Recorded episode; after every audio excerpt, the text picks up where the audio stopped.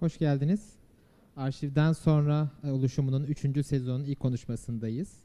Ee, geçen sene ikinci sezonumuzu da yine kalabalık bir ortamda e, yapmıştık. Bu sene üçüncü sezonumuza da böyle bir kalabalıkla başlamak bizim için güzel bir şey.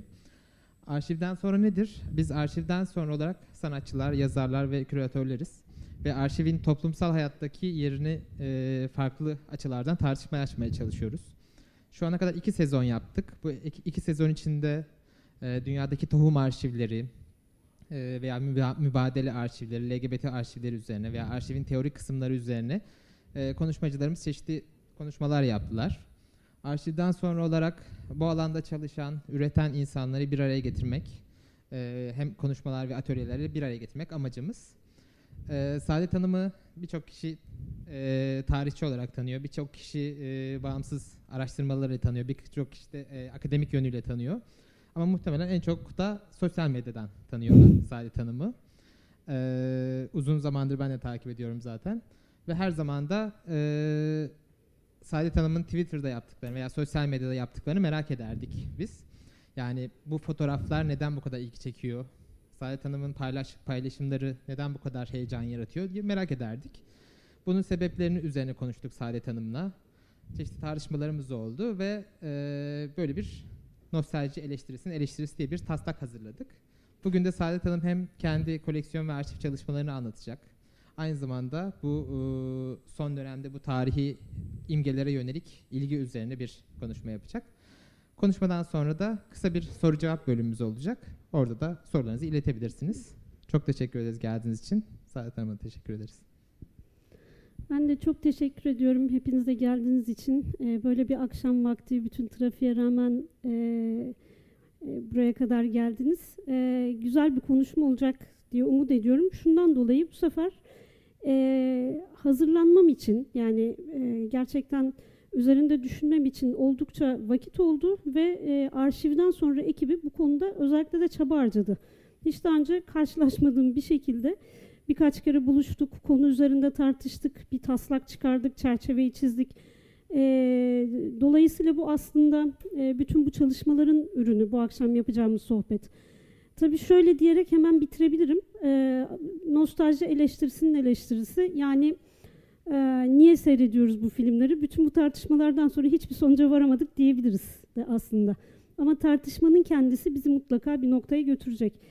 Ee, başlamadan önce bir de Yapı Kredi'ye ayrıca teşekkür etmek istiyorum. Şimdi böyle bir yer kurmuş oldukları için Yapı Kredi benim evlerimden biri. Yani biri Can Yayınları, biri burası.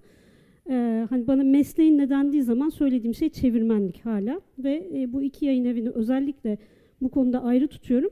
Bir şey daha var. Bütün bu hikaye, yani benim arşivlerle olan ilişkim e, Yapı Kredi ile başladı ilginç bir şekilde. Yani bunu bugün düşünürken bir anda böyle bir e, evet bundan mutlaka bahsetmeliyim diye düşündüm.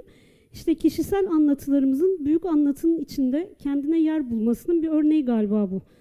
E, bir anda e, işte o zaman nasıl oldu, nasıl bir araya geldik, bütün bu süreçler ve bunun elli sene sonra nasıl görüleceği, nasıl değerlendireceği gibi sorularla uğraşırken buldum kendimi. Şimdi biraz aslında buradan başlayacağız.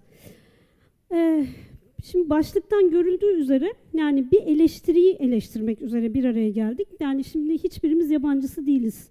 Son yıllarda olan e, bu e, olayın ekranlardan üzerimize görüntüler yağıyor. Ee, çoğunu aklımızda bile tutamayacağımız kadar kısa bir süre görüyoruz. Göründükleri gibi kayboluyorlar ama biz artık bir görüntü dünyasının içinde yaşıyoruz. Görüntü her zaman vardı insanların hayatında. Ama e, bu kadar ulaşılır olması, bu kadar kitlesel, e, kitlenin içinde bu kadar hızlı bir şekilde e, görünüp kaybolması daha yeni e, bir olgu. Ve tabii eleştiriden kasıt hiçbir zaman, yani en azından benim kastım şu değil. Nesnenin yani el, ele aldığımız konunun tamamen yanlış olduğunu, geçersiz olduğunu iddia etmek değil. Ama başka ne tarafları açılabileceğini, başka taraflardan bakarsak bize neler anlatabileceğini ne işaret etmek. Yani bu ihtimalleri belki biraz daha görünür kılmak. Şimdi bu tartışmada teorinin tahakkümünden uzak durmaya çalışacağım. Şundan dolayı şimdi bu çok yeni bir alan aslında. Fotoğraf yeni değil, sinema da yeni değil. Fakat bizim bu görüntülerle bu hızla karşılaşmamız ve bunların e, bir şekilde geçmişle aramızda bu tarzda, bu hızla e, ve bu uçuculukla e, ilişki kurması ve bunun bir araştırma nesnesi haline gelmesi zannedildiği kadar eski değil. Yani birazdan zaten bu konuya geleceğiz. Dolayısıyla teorik tartışmanın şöyle bir tarafı var. Yani pek çok alıntı yapabiliriz, isimleri birbirine bağlayabiliriz ve en sonunda tutarlı bir hikaye ortaya koyabiliriz. Ama burada asıl ilginç olan ve aslında belki de faydalanılması gereken, biz bir devrimin içinde yaşıyoruz şu an. Yani bunu değerlendirmek yerine içinden geçtiğimiz anı düşünmek, o tecrübeden yola çıkmak ve bu tecrübeleri biriktirmek. Yani şu an yaşadığımız ne? Bir an durup bilinç seviyesine bunu çıkarmaya çalışmak ve bütün tutarsızlıklarıyla birlikte. Çünkü biz teorileri tutarlı kılmaya çalışırız ama hayat hiçbir zaman tutarlı olmaz. Bugünden beklemediğimiz tutarlılığı geçmişten beklemeye çalışırız ama geçmiş de tutarlı değil sonuçta. Ve e, devamlılıklar kadar devamsızlıklar, kopukluklar e, böyle bir alanda da belki bize daha zengin bir e, düşünme alanı açabilir diye düşünüyorum. Şimdi e, evet bu bir şans, yani bir devrimin içinde yaşıyoruz. Nasıl bir devrim? Şimdi bilim, yani tabii yüz sene sonra bakıldığında belki bu şekilde görülmeyecek ya da denecek ki o zaman devrim demişler ama aslında bu on dokuzuncu yüzyılda başlayan bir şeyin, ki ben öyle düşünüyorum aslında, e, çok daha uzun süredir devam eden bir sürecin e, görüntülerle insanoğlunun farklı şekillerde karşılaşmasının, yani yeni dinamikler içinde karşılaşmasının bir uğrağındayız. Fakat şöyle bir fark var. Şimdi ampul icat edildi. İşte tabii artık şöyle söylemiyoruz. Kimin icat ettiği değil konu. Fakat kullanıma girdi diyelim. Hala aşağı yukarı formu değişmedi. Yani hala kullanılabilir bir şey. Belki yüz sene oldu. Şimdi bugünün farkı bence bu film, işte fotoğraf, efendim medyalar, bütün bunların yayılmasını sağlayan medyalar, her şey için geçerli. Bu çağda eskime hızı inanılmaz derecede artmış durumda.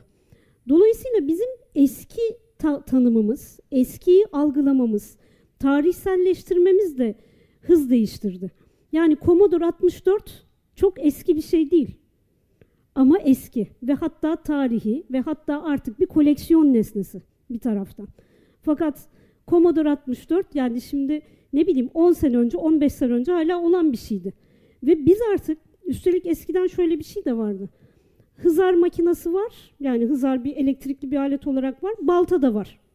Yani mutlaka yeni icat eskisini yerine alıp onu tamamen ortadan kaldırmıyordu. Ama bugün biz artık iki sene önceki cep telefonumuzu kullanamaz durumdayız. Şimdi bunun aletlerin, cihazların vesairenin kullanırlığından öte zaman algımızı değiştirdiğini düşünüyorum. Ve e, zaman algımız, yani bu birkaç kere sınandı. Modern dönemde aynı şekilde zamanın algılanışını, yaşanışını, dolayısıyla tarihselliği, tarihselleşmeye bakışı, bütün bunlar üzerinde etkili oldu. Ve bunu düşünmeliyiz diye düşünüyorum. Yani e, bütün bu teorik tartışmalar, elbette altta devam eden her zaman bir teorik tartışma sonuç olarak, her ne yaparsak yapalım. Ama kendi anlatılarımızla, yani bu ampirik birikimimizle, e, bunun bir birikim olduğunu fark ederek aslında bu döneme ait dair e, büyük anlatıya müdahale edebiliriz diye düşünüyorum. Şimdi benim yapacağım da bu aslında. Neden bu genç kızlar burada duruyorlar? Şimdi göreceksiniz. E, yani on iki on üç yıldır çeşitli vesilelerle ben eskiye ait fotoğraflarla ve filmlerle karşı karşıya geliyorum. Vesilelerden kastım hem profesyonel hayat, yani işte belgesel çalışmaları, kitap çalışmaları, sergiler e, gibi şeylerle, e, konularla, hem de akademik olarak da ilgilendiğim konu buydu. E, şimdi artık başka bir konuyla ilgileniyorum ama hala da tabii e, bu benim için çok e, önemini koruyor. Eskiden kasıt benim için on dokuzuncu yüzyıldan bu yana Osmanlı ve Türkiye coğrafyası diyelim. Yani burada üretilmiş olan e, hayatın bazı veçheleri için, bazı veçeleri içinde, örneğin eğitim, gıda, turizm ve siyaset, ee, özellikle de Abdülhamit dönemi, ee, devlet dışı kurumlar özellikle ve bireyler tarafından üretilmiş olan malzemeden bahsediyorum. Şimdi e, bu gördüğünüz hanımlar bu işe başlamamın sebebi. E, şimdi tamamen cahil cesaretiyle giriştiğim bir iş. E, mezun olduğum lisenin yüz ellinci kuruluş yıl dönümüydü Notre Dame de Sion'un. Ve ben hiçbir tarihle ilişkim olmamasına rağmen, ben aslında arkeoloji mezunuyum. Ve o zaman da e, tarihin metodolojisinden, tarih yazımı tartışmalarından hiçbir şeyden haberim yoktu doğrusunu isterseniz. E, fakat birçok gelişmenin sonunda ben bir kitap yazmaya karar verdim. Edebiyatla bir ilişkim vardı. Kitabın da konusu şu, yüz ellinci yılı olduğu için okulun, işte okulun yüz elli yıllık tarihi. Şimdi bu biraz tabii e, ilginç buluşlara yol açtı. Şöyle ki bu resimler Notre Dame de Sion'un o zaman Roma'daydı arşivleri. E, Roma'da rahibelerin arşivlerinden benim ilk karşılaştığım tarihi fotoğraflar. Şöyle bakalım. Galiba bakamadık. Peki, ha. Şimdi siz de bakın. Ben şimdi bunları arka arkaya koyduğum zaman tabii bir yandan da şu oldu. Mezunlar Derneği inanılmaz bir çaba harcadı. Ve onlardan da ben istemiştim. Yani Lale Hanım işte onu anmadan asla geçemem. Yani bütün bu işlerde çok şey var. Kişisel anlatıların bunun içine nasıl girebileceğine dair çok önemli bir tecrübe kazanmamı sağladılar. Çünkü bütün mezunlardan fotoğraflar toplandı. Yani bir arşiv oluşturuldu. Sadece Damdösyon'un kendi arşivi değil. Şimdi Damdösyon'un arşivi çok ilginçti. Ee, yani rahibelerin günlükleri vardı orada. Yazışmaları vardı. Dolayısıyla hiçbir arşivde kolay kolay bulamayacağınız bir düzen. Yani her gün yazılmış, tutulmuş günlükler. Bunun bütün bir gerçeği size vereceği hissine kapılabilirsiniz. İşte öyle olmaması gerektiğini, yani yazılı belgelerin ne kadar tamam görünürlerse görünsünler, bana bu fotoğraflar hissettirdi. Şöyle ki, içinden geçtiğimiz anın bazen söylenmeye değmediğini düşündüğümüz tarafları vardır. Ve kayda geçerken bunları atlarız çok kolaylıkla. Çok önemsizdir çünkü. Ama ileride bakıldığı zaman geriye doğru bunların çok e, belirleyici olabildiğini fark ederiz. Şimdi buradaki, baştan bir daha şimdi geriye gideceğim. Değişimi görmüşsünüzdür. Şimdi okul, daha doğrusu rahibeler, yani çok uzun süre onlar zaten hocalık yaptılar okulda. Şu anda hiç yok ama o zaman vardı. Ee, onlar değişim fikriyle yazmıyorlardı. Aksine yazıları sadece okuduğunuzda üretmek istedikleri söyleme siz de kapılıp gidebilirdiniz. O da şuydu, bu okul geleneklerine bağlıdır. Evet, gelenek ne? Gelenekten kasıt tek kelimeli disiplin. Burası disiplinli bir okuldur. Ve hala daha da öyle bilinir zaten. Ama şimdi işte bu resimler bize hayatın başka bir şeyini gösteriyor. Değişim var. Yani yazılı belgede hatta bizim inanarak söylediğimiz bir şey bile her zaman bir gerçeğin tamamını yansıtmıyor. Neden? O bir söylem. Ama o söylemin analiz edilmeye ihtiyacı var. Ne derece gerçekleştirilebildiğini.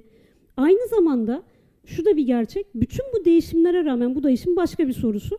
Bütün bu değişimlere rağmen o his nasıl devam ettirilebilmiş mesela. Şimdi biz, evet, yazı ve söz bizim temel iletişim biçimimiz.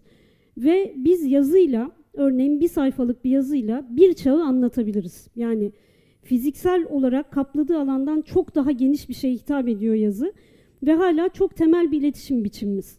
Ama bir yandan biz sadece yazıyla iletişim kurabilseydik sanat olmazdı. Yani sadece yazıyla yaşayabilseydik sanat olmazdı. Bu kadar biz şu an neden olduğunu çok anlamasak da filmlere bakma ihtiyacı duymazdık.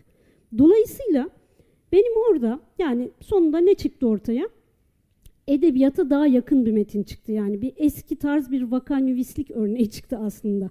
Yani dediğim gibi bunun sebebi benim historiografik tartışmaları tamamen uzak olmamdı. Yani ben daha sonra tarih, Boğaziçi tarih bölümüne girdim e, ve o yoldan devam ettim. Ama o zaman bu tartışmalar yoktu. Ama bunun iyi bir tarafı var. O da şu. E, şimdi Nuri Bilge Ceylan'ın dediği gibi e, hayatta aklın diş geçiremediği alanlar var. Duygu mesela. Şimdi siz o aklı, akıldan habersizseniz, yani tarih aklından, tarih yazımı aklından habersiz olmak e, şu genişliği, şu rahatlığı, şu alanını size sağlıyor. O zaman duygularınızla değerlendirmek mesela. Edebiyat bunu yapar ve edebiyat bazen e, tarihçilerden çok çok önce, edebiyat ya da sanat, genel olarak sanat, tarihçilerden, sosyologlardan, hatta bilim adamlarından çok daha önce e, bazı şeyleri kavrayabilir. Yani Proust'un hafıza için yaptığını biz bugün değerlendirmeye çalışıyoruz mesela tarihte. Yani İkinci Dünya Savaşı'ndan sonra özellikle hızlandı ama o mekanizmanın nasıl işlemesi gerektiğine dair izleri edebiyatta çok daha erken buluyorsunuz. Şimdi o nedenle ben bunun faydalı olduğunu düşünüyorum. Bunun bir adı da işte cahil cesareti. Öyle diyelim. Şimdi e, bundan sonra şimdi neden Yapı Kredi dedim? Bu kitap Yapı Kredi'den çıktı. Ve biz arkasından bu malzeme nasıl olsa bulunmuşken bir de sergi yapmaya karar verdik. Ve o sergi de Yapı Kredi'de yapıldı. E, şimdi orada da tabii şöyle bir şey var. İnsana e, resim, yani o zaman sene kaçtı? iki bin beş, işte iki bin dörtte başladıysam çalışma, iki bin dört, iki bin beş, iki bin altı diyelim. Ee, bakın çok eski bir tarih değil ama dijital dünya bugünkü gibi değildi. Yani ben orada arşive çalışmaya gittiğimde bir akıllı telefonum yoktu mesela. Yani e, bilgisayarım bozulduğunda, ki büyük bir bilgisayardı o, yani ki şanslıydım bir bilgisayarım olduğu için. E, orada her şeyin fotoğrafını çekmem vesaire gerçekten çok çok zordu. Şimdi e, fakat bir bir de şöyle bir şey vardı. Ben arşiv dedim orası için ama aslında henüz envanter yoktu. Şimdi bir malzeme deposu halindeydi ve bir hazine sandığı e, hissini hala koruyordu. Yani orada biz bu fotoğrafları kutuların içinden çıkarıp seçmek durumundaydık. Yani işte bir katalog yoktu örneğin. E, işte İstanbul diye bir kutu vardı mesela, onun içinden aramaya çalışıyordum ama bir yandan şu da yoktu mesela, o fotoğraf ne zaman çekilmiş? Her zaman olmuyordu daha doğrusu. Şimdi o da insanı, tabii ben şimdi arşivlerde de tecrübesiz olduğum için, hani hayatımda gittiğim ilk arşivde aslında orası. E, tecrübesiz olduğum için beni başka bir tarafa sevk etti bu. E, fotoğraf zevkine, yani eski fotoğraftan, eskiden alınan zevke ve bunun yeni keşiflere yol açabileceğine, dolayısıyla hayatın alanını genişletebileceğine dair içgüdüsel bir bilgiye. Şimdi o neye yol açtı? Bana çok paraya mal oldu, onu söyleyeyim, koleksiyonerliğe. Yani bu bende tarih bilincinden önce aslında koleksiyona yol açtı. Şimdi koleksiyon mikrobu insana bir şekilde gelir. Yani nasıl geldi, nasıl gitti ayrı bir şey ama bir noktada insan koleksiyon yapmaya başladığında e, ki ben böyle zengin koleksiyoner değilim yani. O yüzden ilgilendiğim alanlar ona göre, haliyle daha sonra tarihle buluşturmaya çalışırken yaptığım koleksiyonu birazdan anlatacağım. E, o zaman da historiografik olarak da kendi durduğum taraftan dahil olmaya çalıştım meseleye. Yani küçük nesneleri biriktirdiğim için halk arasında dolaşan işte kartpostal mesela gibi çok muteber sayılmayan, tarihçinin de yani hala daha çok muteber görmediği, yeterince muteber görmediği nesneleri biriktirip onların potansiyeliyle haşır neşir olduğum için historiografide karşı çıktığım şey, yani daha doğrusu ortaya koyduğum şey de bu oldu ister istemez. Şimdi ilk başta hiçbir ayrıma gitmiyordum. İlginç olan ne varsa onu toplamaya çalışıyordum. Bu garip bir his. Şimdi o ilginçlik, yani e, pek çok koleksiyoner niye koleksiyon yaptığını bilmez yani, tam olarak anlatamaz. Şimdi ben hani biraz ıslah edilmiş bir versiyonluyum ama şunu biliyorum. Yani on binlerce nesne toplamış, yüz binlerce nesne toplamış insanlar var. Ama sorduğunuzda hiçbirini çıkarıp veremiyorlar. Çünkü hiçbir zaman bir envanter yok. Hatta kutulardan bile çıkmamış. Çoğu zaman ne aldığını da bilmiyor zaten. Peki neden toplanıyor? Yani böyle uç durumlar var. Şimdi herkes de farklı başlıyor dediğim gibi. Herkesin güzergahı, beklentisi de farklı. Hastalığın seviyesi de farklı. Hayatın her veçesine ait kaybolan, hor görülen e, bilgileri toplayan bir şövalye rolüne de bürünebilirsiniz. Ama aynı zamanda bu size bir iktidar da verir. Mesela sanat tarihine yön veren koleksiyonerler var. Hatta çok büyük oranda onlar yön veriyor. Yani mesela Peggy Guggenheim olmasaydı Rothko diyelim ki. Rothko olur muydu?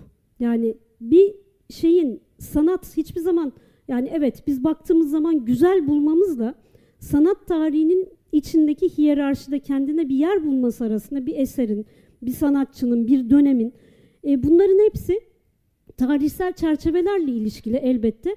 Ama bir yandan keşfedilmekle, kıyaslanmakla, e, özellikle resim sanatında mesela ilgi görmekle ilgili. Şimdi o nedenle koleksiyonerler aynı zamanda çok büyük bir iktidara sahipler. Yani pek çok açıdan. Şimdi e, ben size ben ne yaptım onu göstereceğim ve ondan sonra arşiv meselesine nasıl geldim.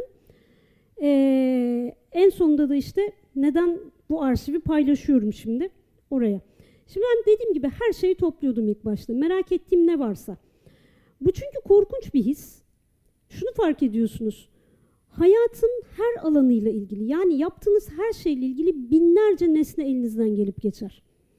Ve bunları topladığınız zaman her biri, bu çikolata kağıdı da olabilir mesela. Belli bir sayıya ulaştığında, belli bir tarih aralığına yayılmaya başladığında size bir fikir de verebilir. En başta tabii ilk fikir vereceği şey koleksiyonerin tercihi. Ama onun dışında siz de o baktığınız zaman o birikime şunu görebilirsiniz, yani işte zevk nasıl evrilmiş mesela, neler tercih edilmiş, neler tercih edilmemiş, neler devam etmiş, nelerde kopukluk olmuş ki bu küçük nesnelerde son derece zor. Çünkü biz bunları saklamayız aslında, yani çikolata kağıtlarını hani küçükken saklardık, sonra ne oldu, hepsini attık gitti. Yani annemiz evi temizlerken attı. Ama işte koleksiyoner bunu yapar. Bütün bu akan ve kaybolan, e, resmi kabul görmeyen ve yok olmaya mahkum malzemenin bekçiliğini yapar bir taraftan. Şimdi mesela bu. İlk görünümde hiçbir anlam verememiştim. Bunlar e, kibrit etiketleri. Abdül, Sultan ikinci. Abdülhamit resimli. Şimdi bunu böyle gördüğünüzde tek başına bir anlamı yok. Ama bir süre sonra sorgulama başlıyor tabii. Neden kibrit etiketinde Sultan ikinci. Abdülhamit var? Sonra bir adım ilerisi kime satılmış bu? Sonra nasıl üretilmiş? Sonra nasıl karşılanmış? Bütün bunlar işte bu malzemeyi belgeye dönüştürmeye başladığınızı gösterir. Bir tarihi belgeye. Şimdi mesela turizmle ilgilendiğim için böyle şeyler de aldım. Bir eski turist rehberinin karnesi, yani kokart diyoruz biz bugün. Ondan sonra şimdi haliyle bu kişisel hikayeleri, tarihin çok uzun süredir, yani işte yirminci yüzyılın başından beri özellikle uzak durduğu bir şey. Hani biyografiler, prosopografiler hariç diyelim, e, o tür çalışmalar hariç bireyin tekrar sahnede belirdiği bir anlar. Yani ben bu resmi gördüğüm zaman, bu malzemeyi gördüğüm zaman ister istemez bunun arkasında bir kurumsallık olduğunu biliyorum.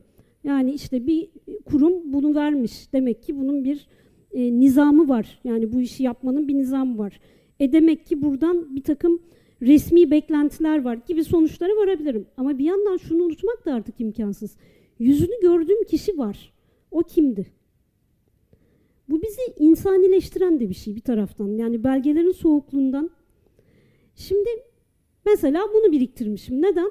Çünkü çikolatayı sevdiğim için sadece bundan yola çıkmıştım aslında. Ve giderek şunu fark ettim ki buna tek başına bir şey değil. Soru buradan başlıyor. Neden var? Neden ekmek olmadığı halde, su olmadığı halde bu çikolata tıpkı kahve gibi hayatımızın bir parçası? Bu insana dair ne anlatabilir? Ve neden neden bu kadar çok reklamı var? O reklamlarda insanlarla kurulan ilişki, tüketiciye, tüketici kitlesinin değişimi, işte e, bu ürünün onlara sunulma biçimi nasıl değişmiş ve neden değişmiş? Mesela Avrupa'da çok kolonyal bir ürün ve hep öyle tanıtılıyor. Yani kolonilerin en şık, en tatlı hediyesi tarzında. Özellikle Tobler reklamlarında öyle. Burada örneğin yabancı firmalar hiç böyle reklam yapmıyorlar. Yani şunu söylüyorlar daha çok Osmanlı döneminde özellikle. E, el değmeden üretilmiş e, Batı teknolojisinin en tatlı ürünü. Yani çok böyle şimdi kaba söylüyorum tabii. Ama aşağı yukarı böyle.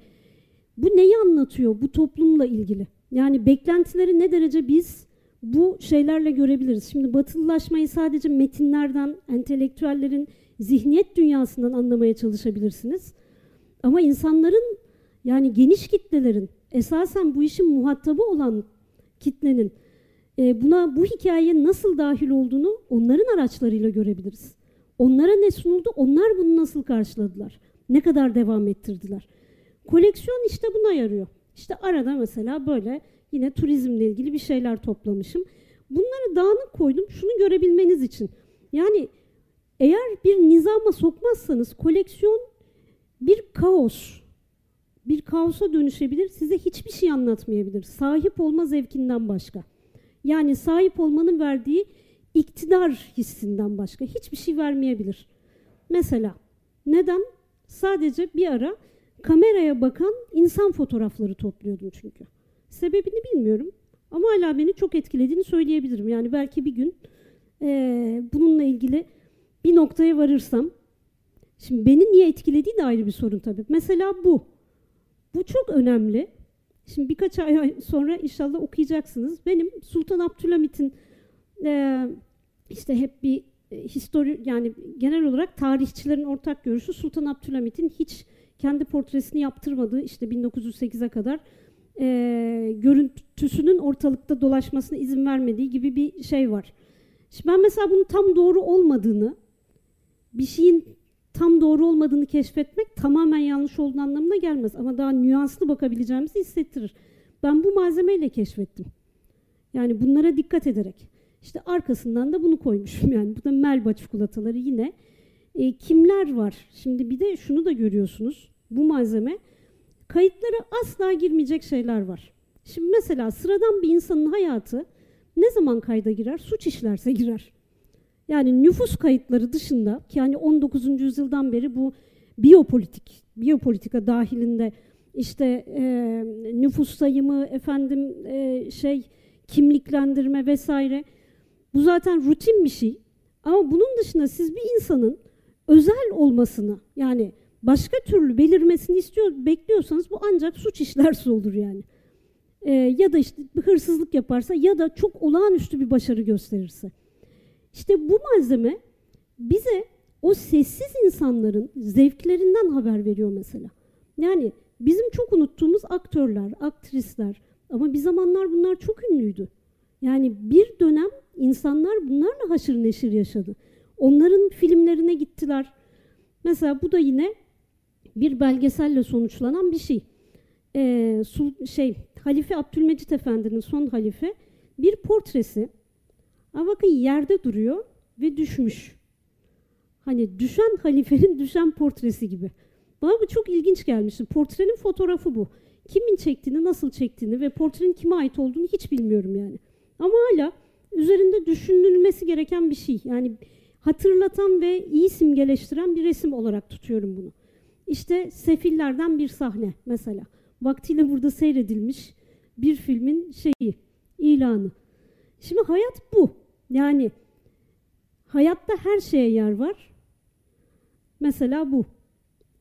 Bizim yine çok, yani tarihçiler tabii ki hatırlıyorlar ama şimdi tarihçilere de hatırlatıyor bir taraftan. Şimdi biz ikinci meşrutiyetin nasıl ilan edildiğini e, yazılı belgelerden görüyoruz tabii. Ama daha zor anladığımız bir şey var. Yani mesela ben şöyle, benim tezim, yani master tezim bu konudaydı zaten. Görseller üzerinden, yani filmler ve fotoğraflar üzerinden ikinci meşrutiyetin yeniden bir değerlendirilmesi. Şimdi orada şunu fark etmiştim. E işte devrim midir değil midir? Mesela bu hep süregelen bir tartışma. Şimdi halk ne kadar katıldı, katılmadı. Bütün bunlara hiçbir belgesi de tek başına cevap veremez. Görseller de veremez. Ama mesela bir fotoğrafçının böyle bir zemin yaratmış olması. E, Papier-Mache'den işte dağ dekoru yapmış. Üstünde iki tane çocuk, arkada da Resneli Niyazi Bey, yani Hürriyet kahramanı. O güne kadar kimselerin adlarını sanlarını bilmediği, kendi kendini yaratan kahramanlar bunlar. Şimdi bu kadar yaygınlaşmış olmaları bize mesela görsel malzemenin bu kahramanların yaratılmasında yirminci yüzyıl başında ne kadar etkili olduğunu da hatırlatıyor. Tabii tek örnekten yola çıkarak yapmamak lazım bu değerlendirmeleri. Örneğin bu. Kimdirler bilmiyorum. Ama neden böyle bir fotoğraf çekildi? Nasıl aileler fotoğraf çektirirdi? Mesela dini anlamda fotoğraf nasıl görülüyordu? Şimdi biz fotoğrafın çok kolay yayıldığını biliyoruz, yani en azından bazı şeylerde. Ee, ama sarayda örneğin ne kadar tutulduğunu, tutulmadığını vesaire bunu daha rahat takip edebiliyoruz. Ee, ama kitleler buna ne kadar sahip çıktı? Bunu ancak böyle anlayabiliriz. Bu örnekler biriktikçe, yani biz bunun tutarlı bir bütüne, en azından bir fikir verebilecek bir bütüne ulaşmasını gördükçe. Bu da yine bir turizm. Ha, mesela Ivan Mujikin. Ivan Mujikin, yani bugün kim var Türkiye'de ünlü aktör, hani hepsini on beş binle çarpın diyeceğim. Yani Brad Pitt'i onla çarpın mesela. Ee, Türkiye'de e, o kadar sevilen e, Valentino'nun rakibi, daha doğrusu Valentino ölünce onun yerine e, Amerika'ya götürülen beyaz Rus e, bir aktör. E, fakat tutunamamış çünkü o sırada sesli filmler başlıyor ve Rus aksanı çok zorlamış. Ama mesela İstanbul'da geçen bir film çekmiş olduğunu, e, bir kısmının İstanbul'da çekildiğini bu kartpostalı aldıktan sonra keşfedip e, arkasından o filmi Sinematek Fransız'da bulmuştuk. Şimdi burada ilginç olan şey şu, bu kadar unutabiliyoruz. Yani bizi tevazuya çağıran bir şey de var burada. Elimizde ne olursa olsun, tarihle ilişkimiz her ne olursa olsun, unutulanlar bizim hatırladıklarımızdan hep daha fazla. Bu da mesela yine hani pratik faydasından dolayı söyleyeceğim. İlk Türk film, yani ilk yerli yapım diyelim, ee, casus olduğuna en sonunda karar vermiştik. Ama hakkında hiçbir bilgi yoktu. Sonra ben böyle bir broşür buldum. Sayfa sayfa casusta kimler oynamış, konusu vesaire hepsi anlatılıyordu. Hiçbir kayıtta yok bu. Yani resmi kayıtlarda en azından şu ana kadar elimize geçmedi. Neden yok? Bu çok garip değil diyorum ya. Yani e, hayatınızın her anını, rutin anlarını kayda geçirmezsiniz genellikle. Buradan çıkarken eğer bu etkinliğin bir broşürü varsa bunu sonsuza kadar saklamayacaksınız. Ha, Yapı Kredi yaparsa, ki bu çok yeni bir şey yani, eskiden yapılmazdı da çok fazla. Bunlar uçar gider. Hayatımızın parçaları uçar gider. İşte bu da yine bir film. Artık bu kısmı biraz atlayalım. Biraz fazla heyecanlanmışım. Şimdi koleksiyonerlik dediğim gibi her halükarda bir iktidara işaret eder yani. Koleksiyoner e, öncelikle bir kurtarıcı. Bir de elinde eşsiz e, tekil nesneler ve bilgiler tutar. Yani bilgi eşittir iktidar. E, bunu ele, ele geçirebilmiş olması birincisi onu ayrıcalıklı kılar. Yani ele geçirdiği şeyin faydasından ya da işte açacağı yoldan çok onu ele geçirebilmiş olması bu iktidarı sağlar. Şimdi bunlar mesela nadire kabineleri diye Türkçe'ye çevriliyor. Onlardan bir örnek, yeniden kurulmuş Strasbourg'da bir örnek. Bu on dördüncü on beşinci yüzyıldan sonra Rönesans'ta iyice yükselerek Avrupa'da yaygınlaşan bir alışkanlık, elitler arasında özellikle. Egzotik nesne, hem doğal nesneler, hem işte şeyler, kitap da olabilir. Hem işte ne bileyim bazı e, bilimsel araç gereç de olabilir. Bunların sadece nadirlik özelliği sebebiyle bir araya getirildiği kabineler. Şimdi tabii e, bunu ne yapıyorlardı? Bunu şimdi bunu gösterme ya da göstermeme tercihini yapabilmek de iktidarın bir parçası. Çoğunlukla küçük bir çevrenin içinde kalıyordu bu. Ama bu bilinen bir şey. Yani var, görülemiyor. Dolayısıyla e, diğerlerinden saklanan, dolayısıyla gereğinden fazla da anlam yüklenen belki. Ama iktidarı oluşturan şey de bu zaten. Cürmünden fazla ateş yakması, öyle söyleyelim. Şimdi biriktirmek tabii doğrudan siyasi iktidarların da kullandığı bir şey. Mesela bunun çok ilginç bir tarafı kutsal kalıntıları, emanetleri biriktirme. Yani bunun da koleksiyonerlikle bir ilgisi var aslında bir noktadan sonra. Yani nesnenin değerini, e, değeri daha doğrusu ruhani anlamını iktidara devredebilmesinden kaynaklanır. Yani iktidar o nesnenin ruhaniliğini devralır. Dolayısıyla ikisi özdeşleşir.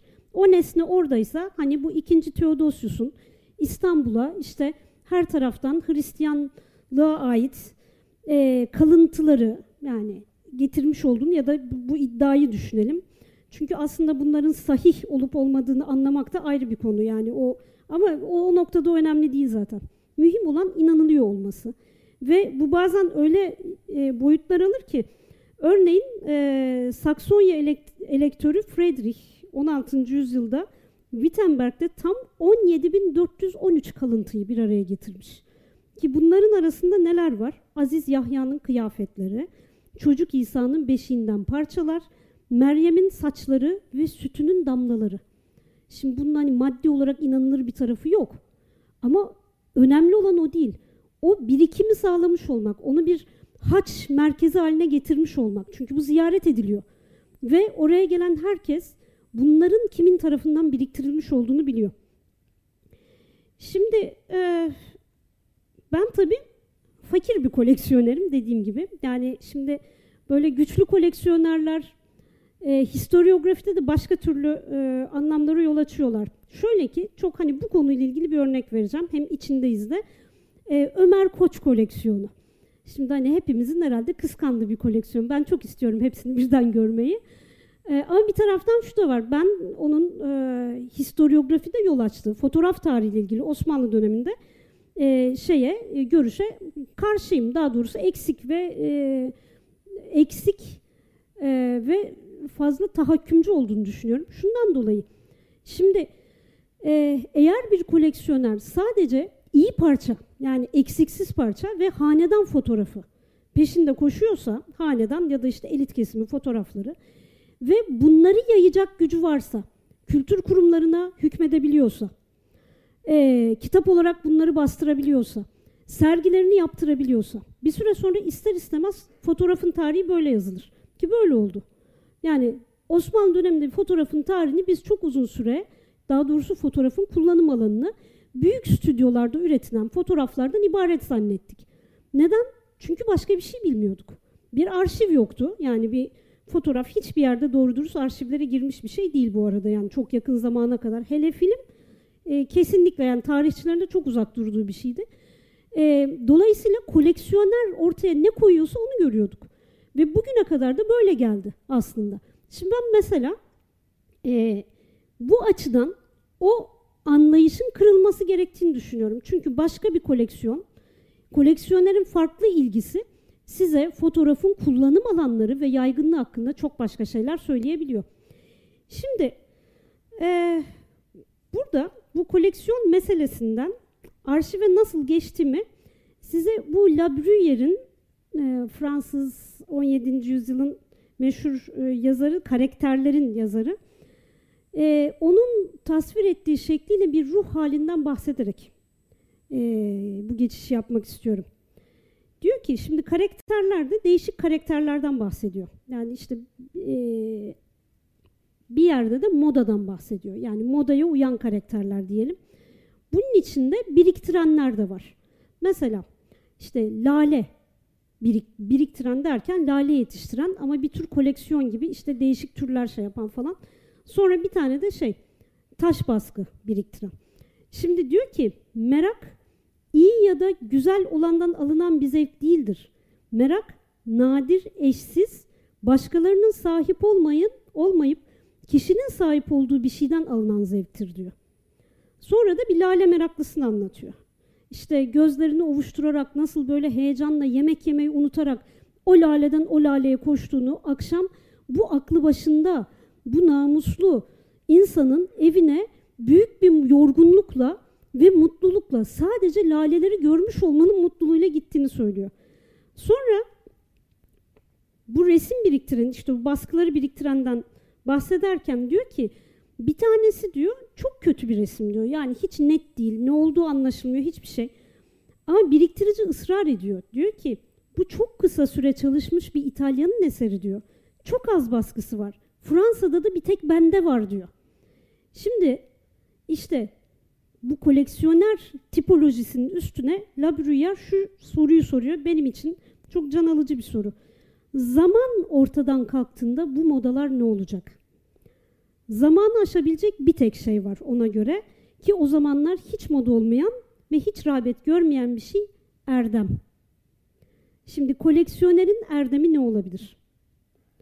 Şimdi koleksiyonerin erdemi hümanist ilkeyle mesela bunu paylaşmak olabilir. Ama burada yine tahakküm ilişkisinin dışına çıkamıyoruz. Yani paylaşmak derken e, bu mesela bir müzede paylaşmaksa orada bir envanterlemeye gitmek, hiyerarşiler kurmak, işte ne bileyim sınıflandırmalar yapmak ve bunu seyirciye dayatmak şeklinde oluyor. Yani müzenin şeyi böyle bir şey. Bir de yani benim açımdan şu oldu bu, bir metodoloji. Yani tarih metodolojisi. Şimdi ben profesyonel hayatın, tesadüflerin, özel merakın, birikiminin erdemini öyle kurgulamaya çalıştım. Öyle söyleyeyim. Büyük anlatının içinde bir yere oturtarak yani bir bakıma e, hizmete sunma isteği diyelim. Yani bir malzeme haline getirme. Tarihin metodolojisi bence etiğin kendisi zaten. Yani etiğin kendisi, erdemin kendisi, tarihin erdemi bizzat metodolojisi. Şimdi bunu da, onu da söyle, söylemem lazım. Arzu Hanım, Arzu Öztürkmen benim doktorada danışmanımdı Boğaziçi'nde. Şimdi ben başka yerde doktoraya geçtim ama hala e, o Damdösyon kitabından sonra gelip vallahi böyle de kalabilirsin ya da bu malzemeden başka bir şey çıkarabilirsin diyen de oydu yani. Ve metodolojiye beni o sevk etti. Şimdi böylece arşivlemeye başladım ben. Bu sefer şimdi size şu filmi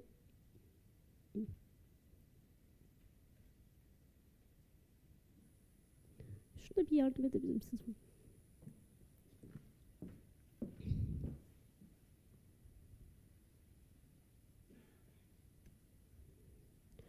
Şimdi bunlar benim ilk gördüğüm filmlerdi.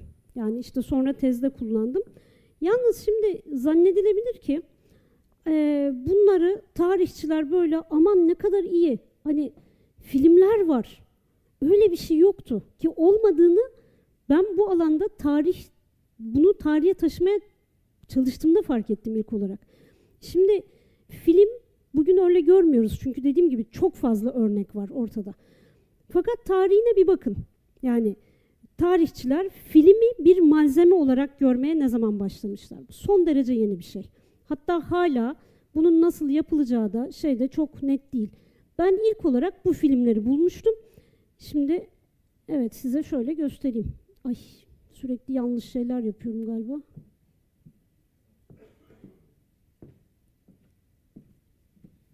Şunu bir büyütelim. Şuradan durduruyordum değil mi? Tamam.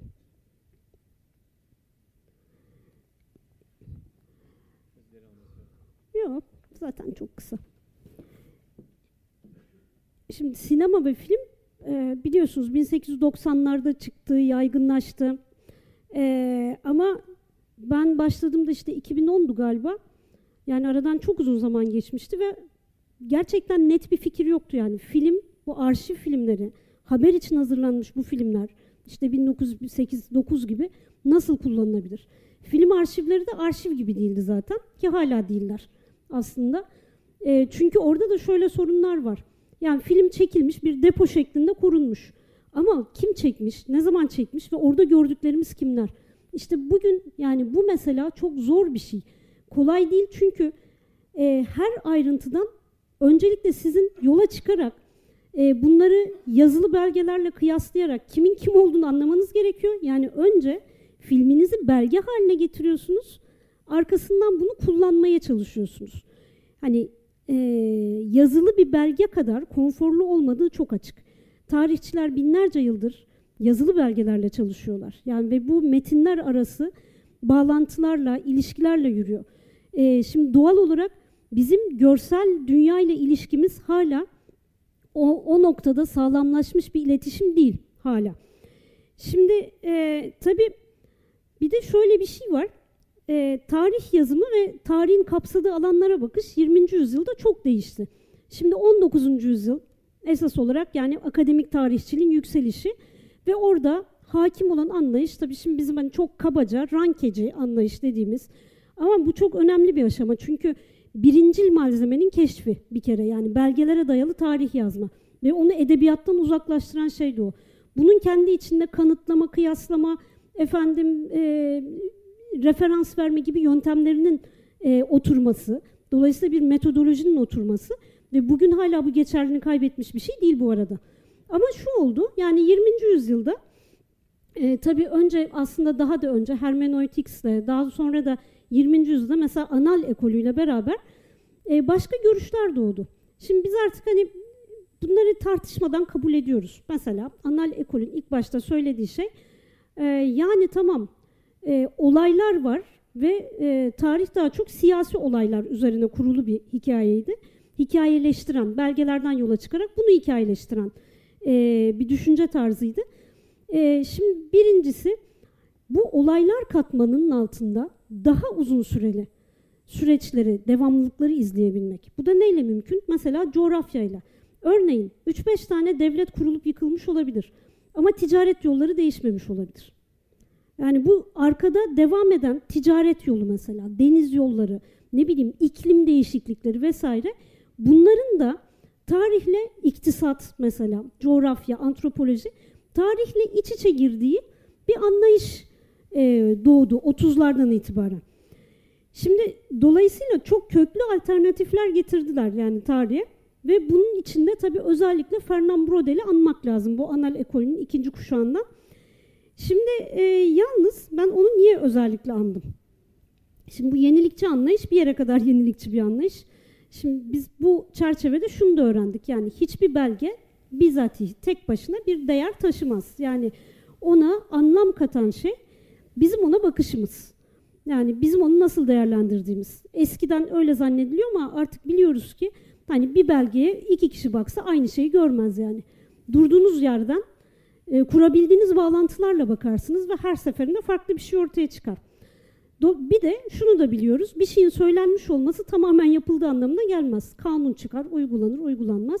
E, anal ekol de şunu demiş, anal derginin adı aslında yirmi dokuzda çıkmaya başlayan. Orada şunu diyorlar, insan etkinliğinin yani bütün insan etkinliklerini içermesi tarihin. Ama mesela pek sinemayı içerememiş bu. Nereden biliyoruz?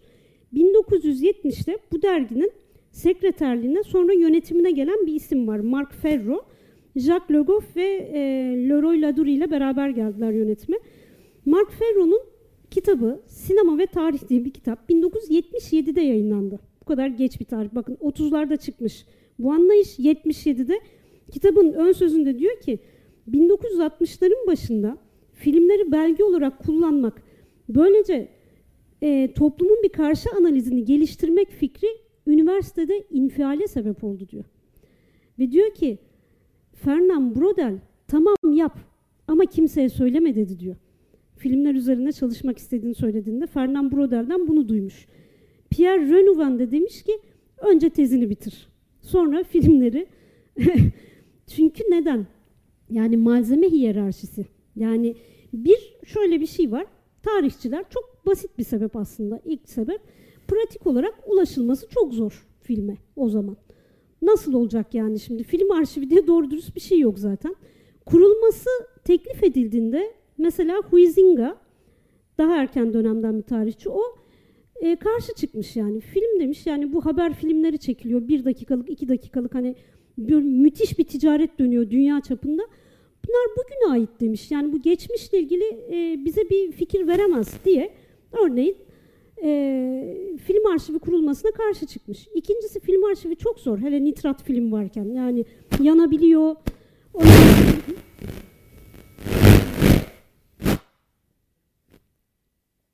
O nedenle şimdi gitti tamamen. Gitti. Ha şimdi geldi mi? Geldi galiba. Evet tamam geldi. Şimdi dolayısıyla birincisi zaten yabancıyız. İkincisi dediğim gibi bugün yabancı değiliz. Hala sorunlar var. E şimdi ama bir taraftan da artık yok sayamayız bunu. Dolayısıyla biz bu dağınık malzemeyi arşive dönüştürmek zorundayız. Şimdi arşiv bizim bir fikrimiz değil. Modern dönemin de bir fikri değil. Ama arşivin sadece geçmişe hizmet eden bir şey olduğu fikri daha yeni bence.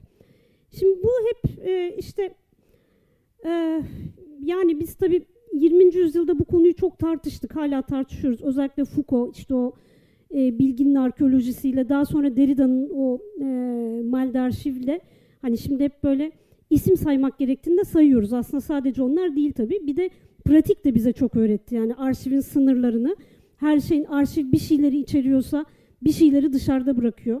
Dolayısıyla arşiv esasen bir sınırlama.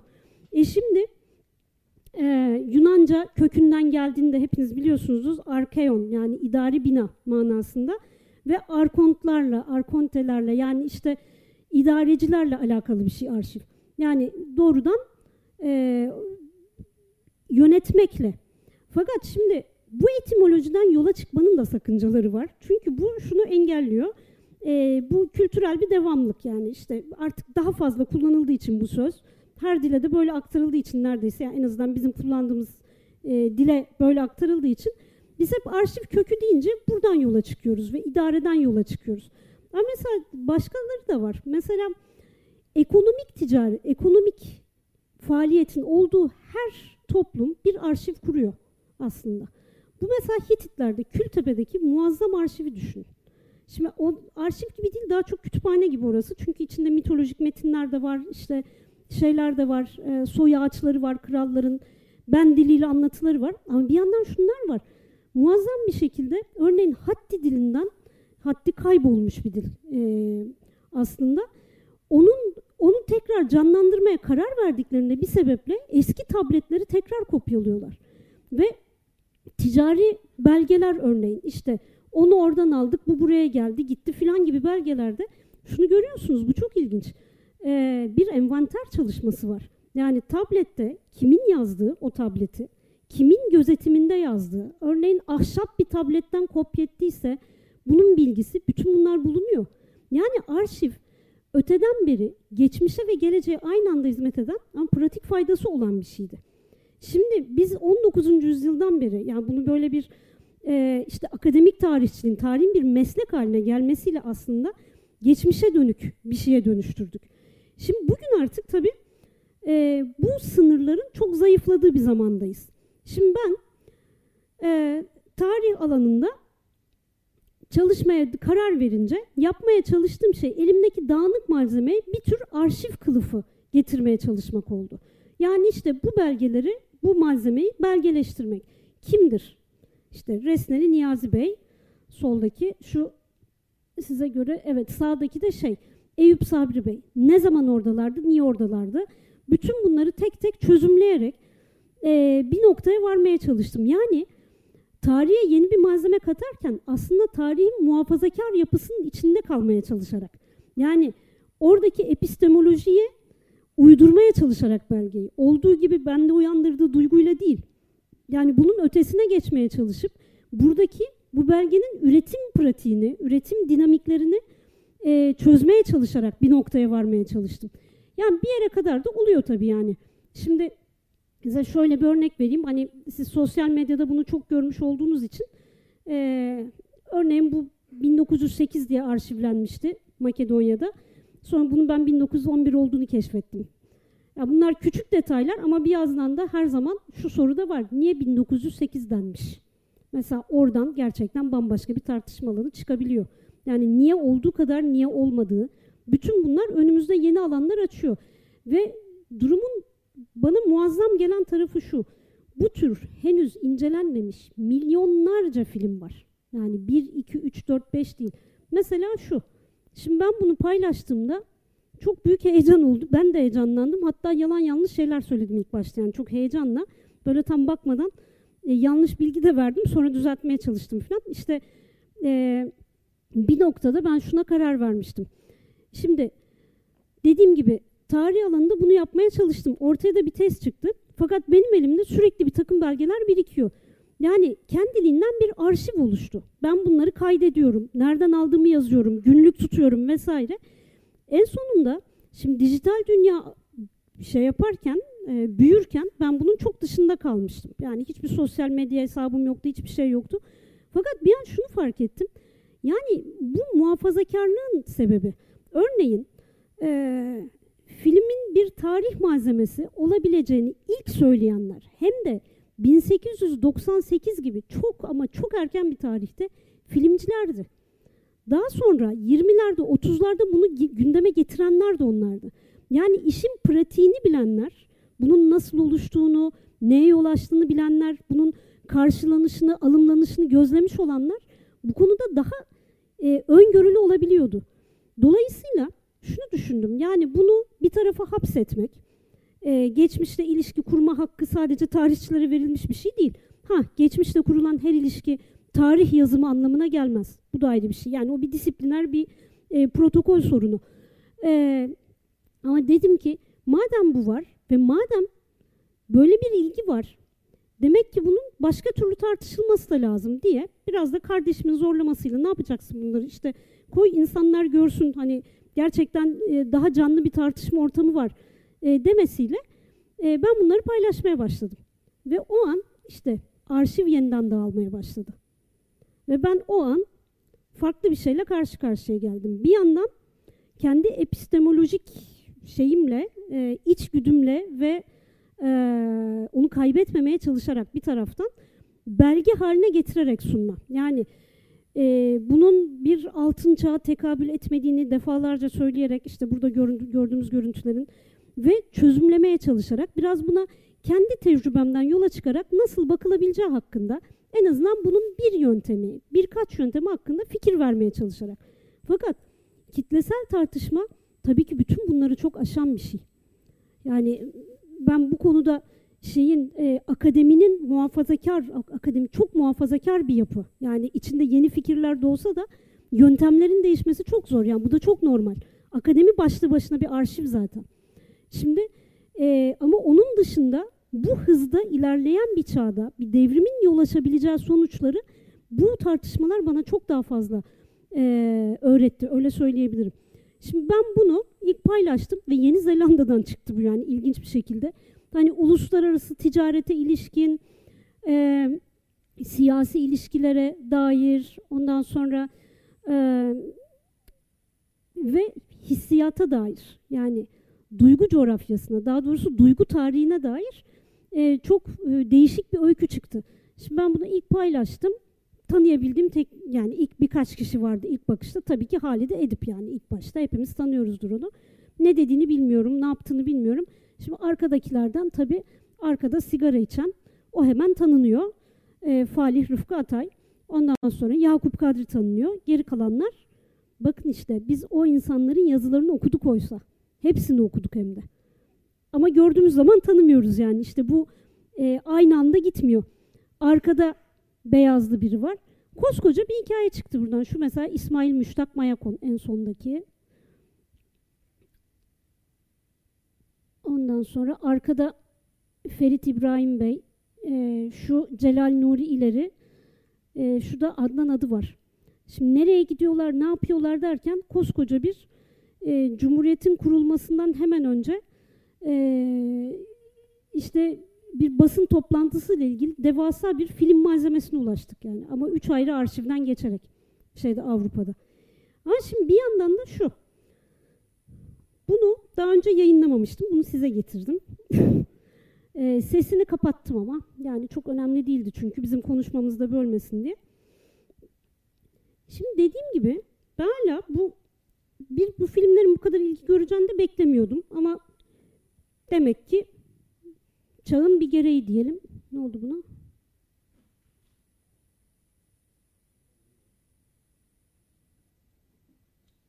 Allah Allah.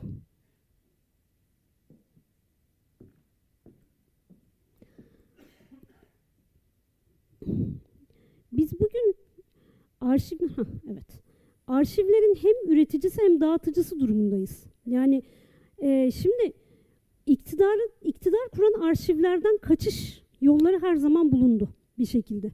Yani özellikle bu e, matbaa devriminden yani matbaanın, ben ona da devrim dedim şimdi ama hani tam öyle kullanmayalım onu her halükarda. Yani belli odakların dışına çıktığından beri, belli odakların dışına çıktığından beri kitap basabilme, bilgiyi üretme ve yayma e, imkanları sonuçta bunların hepsi hep arşive alternatifti. E, gazete mesela yine bu şekilde. Gazete başlı başına bir arşiv. Yani bugün mesela internet gazetesi bana aynı hissi vermiyor. Çünkü ben bir hafta sonra baktığımda, bir önceki haftanın haberlerine neyin öncelikli olduğunu anlamıyorum artık. Gazete ise, basılı gazete en azından bir gün için neyin öncelikli olduğunu, neyin temsil kabiliyetine sahip olduğunu hissettirebiliyordu. Şimdi artık bu yok. Hepimiz sürekli arşiv üretiyoruz. Paylaştığımız her fotoğrafla. Mesela ee, ve bir yandan da bildiğimiz bilgi edinme araçları kadar bilgi edinmenin temelleri de sarsılmaya başlamış durumda. Şimdi bir de şu var. Yani insan bir filmle karşılaştığı zaman pek çok tepki verebilir. Bir, bir filmin birden fazla işlevi var elbette seyirci üzerinde. Mesela paylaşmaya başladıktan sonra bunları keşfetmeye başladım. Ee, benim hiç dikkat etmediğim ayrıntıları görenler oldu. Ha şu caminin de şurası şöyleymiş. Mesela fiziki kanıtlar barındırabiliyor filmler. Ee, bizim dediğim gibi yani yazılı belgelerden çok göremediğimiz şeyler. İkincisi yani bir ekibin gelip burada bunu çekmiş olması da bir anlam taşıyabilir. Neden burayı çekmiş de başka bir yeri çekmemiş mesela? Bunu soranlar oldu. Bir de tabii şu var. Şimdi bizim hani ana konumuza gelecek olursak. Bir de tabii baştan itibaren özellikle İstanbul'la ilgili paylaştığım hemen her filmde şu tepki oldu. Eskiden İstanbul ne kadar güzelmiş. Ki burada şunu da söylemeliyim. Her kesimden insan bunu söyledi.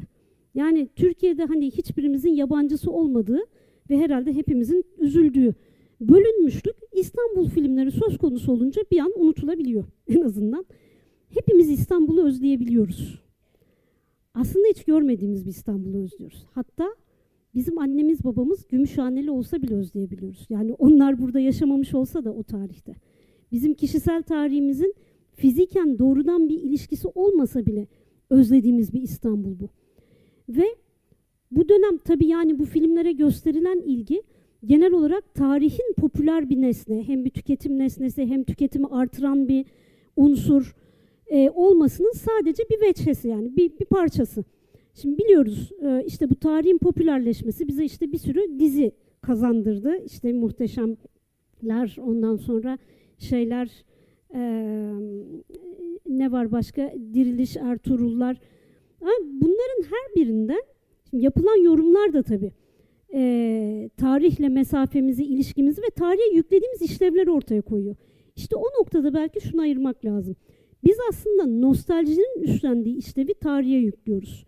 Ve bazen nostaljiyi yani gelecek için ve bugün için bir örnek sunma işine hiç talip olmadığı halde, tarihin hiç öyle bir iddiası olmadığı halde tarihe yüklüyoruz. Oysa işte o nostalji. Biz nostaljiden, yani bu bir duygu sonuçta. Tarihe taşıdığınız zaman bir yöntem olabilir.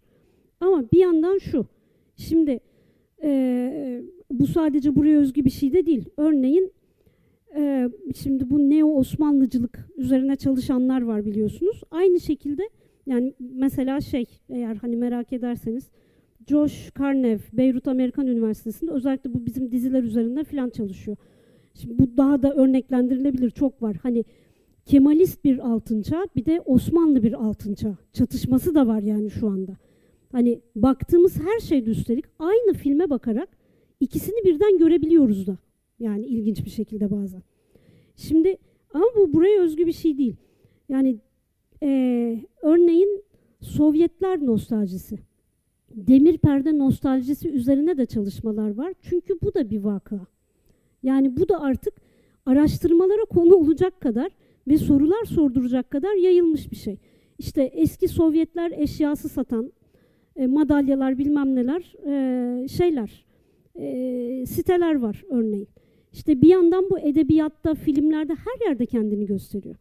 Şimdi bu tarihçilerin hep uzak durmaya çalıştığı bir şey. Çünkü e, işte bu altın çağı aslında hiç olmadıdan başlayıp bu bizim e, mesafemizi e, olumsuz yönde etkiliyor. Yani aklın payını azaltıyor e, diye düşünebileceğimiz bir noktaya kadar tarihçilerin uzak durduğu bir şey. Yani tarih öteden beri nostaljiyle iç içe giden bir şey olmamasına çalışılan bir alan aslında. E, en azından bazı tarihçiler değil. Ama bir yandan şu da var.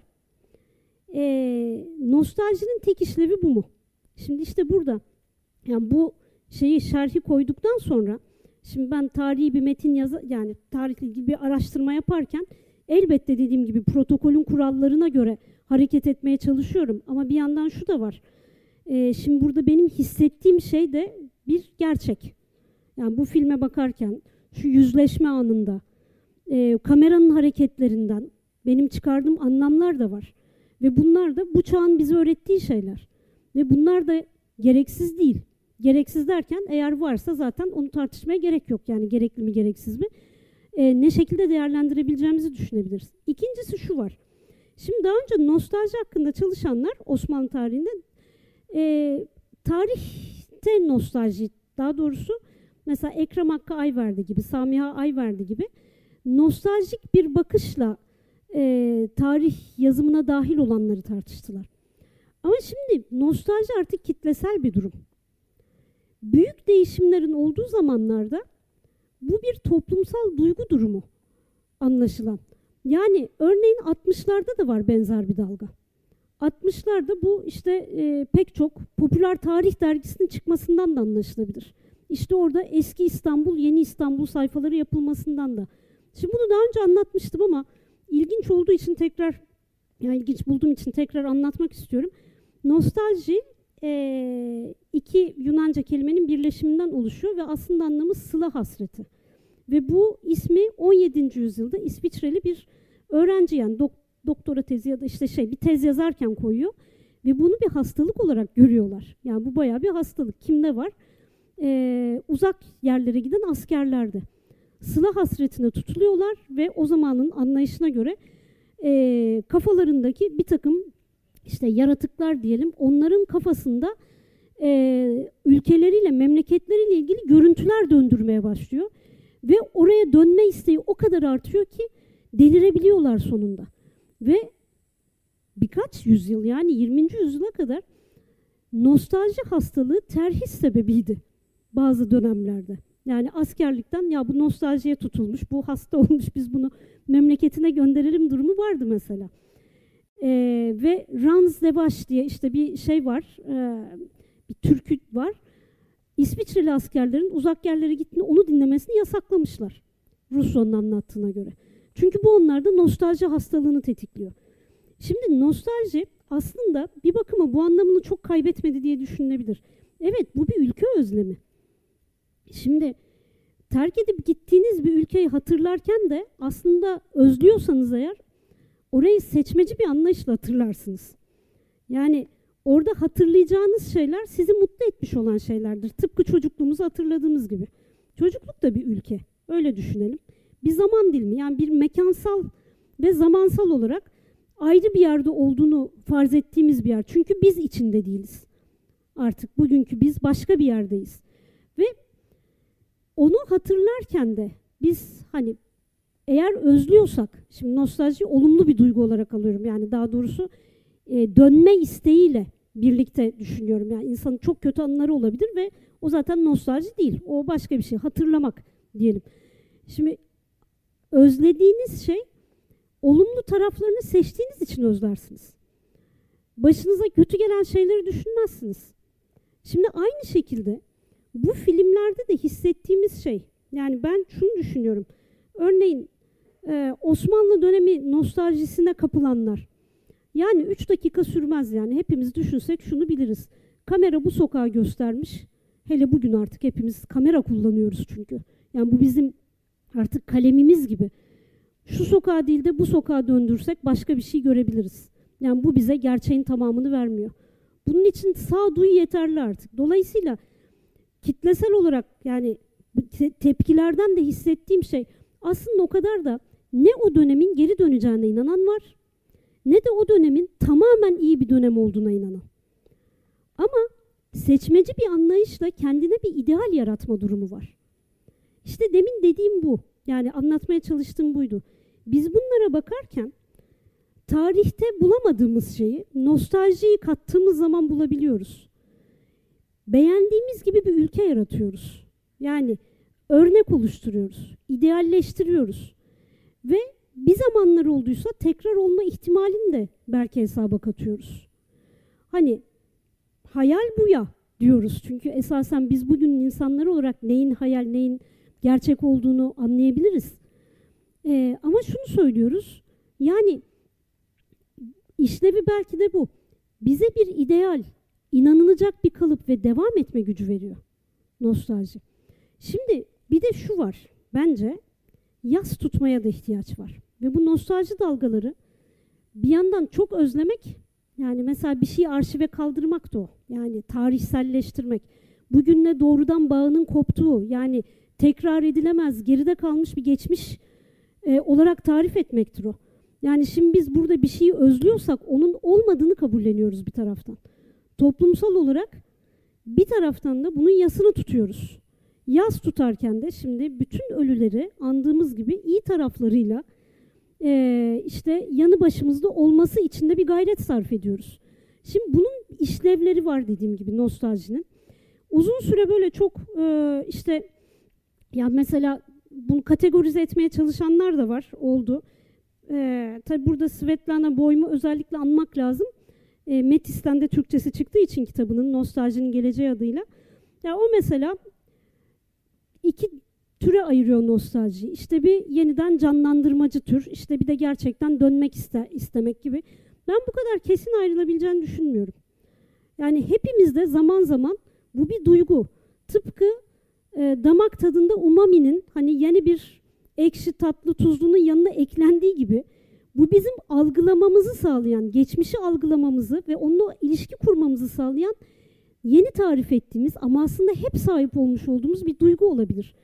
Ve bunu şu an e, sürekli hissedebileceğimiz kadar malzemeyle karşı karşıya olduğumuz için bunu sorunsallaştırıyoruz da. Bu aslında her zaman vardı belki. Yani bu Osmanlı'da e, sürekli çöküşten bahseden nasihatnamelerde de vardı. Yani işte eskiler hep daha iyiydi derken belki biraz bu, bu tarafı da vardı işin. Ama biz bugün kitlesel olarak bunu tecrübe ediyoruz. Çünkü sürekli bir şeylerin değişmesiyle karşı karşıyayız ve orada tutunabileceğimiz referanslar arıyoruz. Ve en azından bu filmler bize bununla ilgili örnekler sunuyor. Kendi seçmelerimizi yapmak için.